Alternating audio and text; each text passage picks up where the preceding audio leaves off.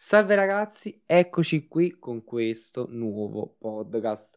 Oggi vi parlo un po' di come sto trascorrendo la mia quarantena, ma soprattutto parliamo di produttività in generale, non solo in quarantena. Vi dirò come faccio ad essere produttivo e a cercare di portare avanti più obiettivi in contemporanea.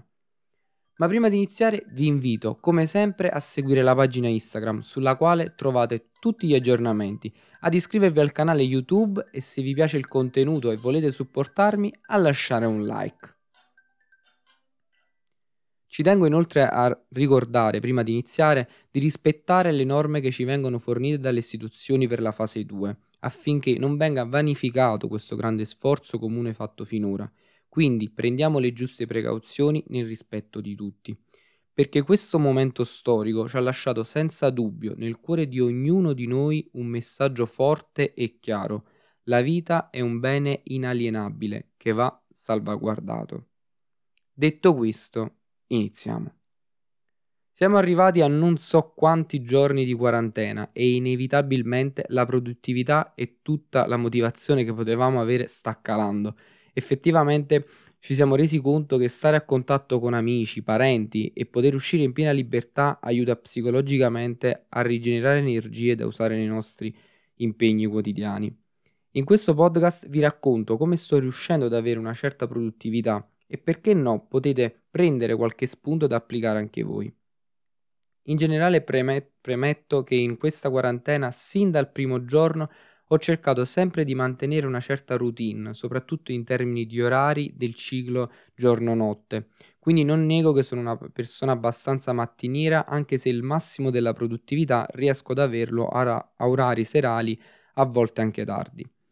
Inoltre, come per molti, anche io ho mantenuto lo svolgimento dell'attività fisica in questa quarantena, ma già ne praticavo abbastanza prima e il mio allenamento è un'attività fatta per stare in salute, quindi non è un allenamento duro da reggere per le articolazioni o per la muscolatura. Così allo stesso modo per l'alimentazione, sto ottenendo un'alimentazione sana senza seguire una sorta di ferrea rigidità alimentare, spesso associato al termine dieta. Ma andiamo al centro di quello che vuole raccontare questo articolo cioè essere produttivi in quarantena e in generale per gli inizi di questa tanto discussa fase 2. In particolare, fin da subito, inizio febbraio, mi ero molto preoccupato della situazione di questo virus, perché si era capito che il modo di diffondersi del virus era rapido, per questo avevo il timore che presto sarebbe arrivato anche da noi. Ebbene, sappiamo come è andata a finire. Avendo intuito anche il fatto che, di, che la quarantena sarebbe durata più di un mese, ho riorganizzato le mie giornate, dando più spazio a cose che dovevo fare per forza in casa, come studio, lavorare a questa pagina e all'attività fisica, con lo scopo di dedicare più tempo al mio svago e al volontariato non appena questa, questo momento volgesse verso una situazione di miglioramento e di accenno alla normalità. La mia giornata di quarantena è così strutturata. Appena sveglio bevo un po' d'acqua per attivare il metabolismo, faccio una colazione e nel mentre guardo qualche video da YouTube in inglese e continuo ancora con degli esercizi per un totale di inglese ovviamente per un, per un totale di un'ora al giorno. Dopo una rinfrescata inizio a studiare e eh, stacco il telefono e lo allontano da me per circa 2-3 ore, quindi eh, per arrivare uh, verso mezzogiorno e a quel punto prima di pranzare mi alleno per circa un'oretta facendo un misto di attività aerobica e anaerobica Dopo pranzo non mi illudo di riprendere eh, subito perché ne comporterebbe che intorno alle 17 perdo la concentrazione. Allora preferisco concedermi un po' di svago, che in generale lo passo a fare due chiacchiere con qualche amico o vedo qualche episodio di qualche serie su Netflix o ancora leggo qualche notizia di attualità sulle maggiori testate giornalistiche, riprendo a studiare, faccio un altro paio d'ore e la concentrazione diminuisce inevitabilmente, oramai in quarantena è così quindi pausa caffè e riprendo.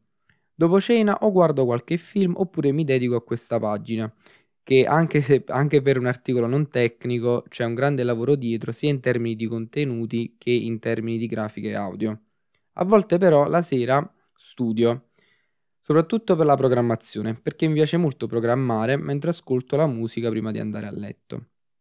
Ovviamente non tutte le giornate sono così in questa quarantena, questa è la mia giornata tipo. Infatti 4 giorni su 7 seguo i corsi online del mio corso di laurea. Di base comunque man- cerco di mantenere delle abitudini predefinite, cosa che facevo anche in realtà prima della quarantena, come l'attività fisica o l'ora dedicata all'inglese.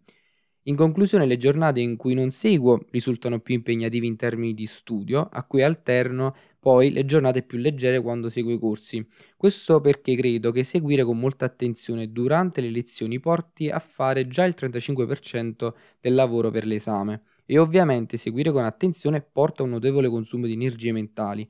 Per questo, in termini di studio in giornate così, cerco di non sforzarmi ulteriormente.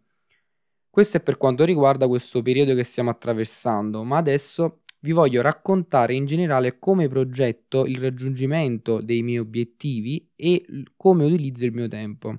In generale effettuo due macro divisioni, quella settimanale e quella trimestrale. Quella settimana, partiamo da quella settimanale.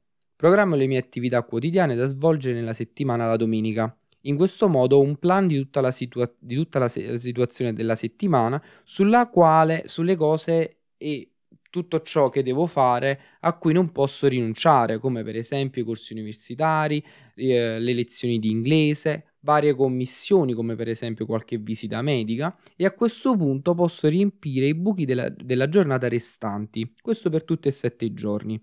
Prima di riempirli prestabilisco gli obiettivi a breve termine ma non per ogni giorno, perché mi ritroverei nella situazione nella quale non riesco a fare ciò che prefisso e questo ne scaturisce una diminuzione della motivazione. Per questo motivo, cosa che vi consiglio, mi impongo obiettivi settimanali. In questo modo durante la settimana posso bilanciare il lavoro da fare per arrivare a concludere gli obiettivi a breve termine. Questi ultimi settimana per settimana vanno a comporre ovviamente parti di quelli a lungo termine e per questo parliamo anche di suddivisione trimestrale. Infatti, un altro aspetto che considero, e anche questo vi consiglio, di non limitarvi a fare una cosa fatta bene alla volta. O meglio, nel breve termine è l'approccio migliore.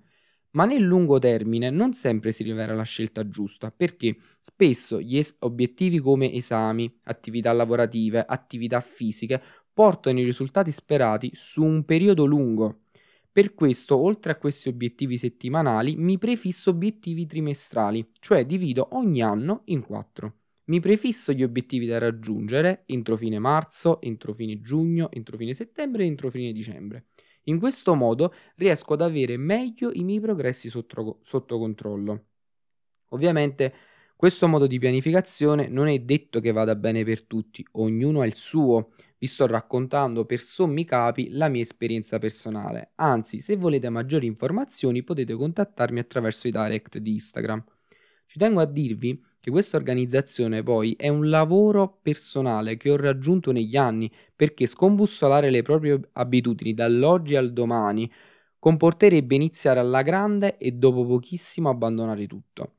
Ci vuole equilibrio e se si vogliono migliorare le proprie abitudini e ottimizzare il proprio tempo a disposizione bisogna trovarne uno nuovo, passo passo, che di base ci faccia stare bene con noi stessi.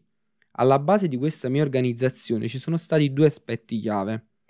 Il primo è stata l'attività fisica in particolare la corsa, perché al di là del benessere fisico che essa comporta, mi ha conferito una solidità e tranquillità mentale che, consente, che mi consente di concentrarmi al massimo su ogni cosa che faccio durante la giornata. E poi mi dà un senso di, vabbè questa è una cosa personale, mi dà un senso di libertà unico concent- conce- facendomi concentrare al massimo e eh, diciamo su me stesso facendomi staccare dalla realtà e facendomi immergere in una dimensione tutta mia.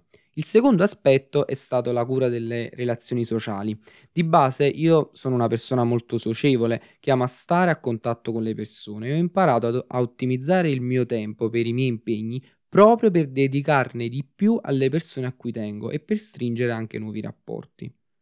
In conclusione, vi dico, Mettete al primo posto le persone care e ritagliate sempre il tempo per loro.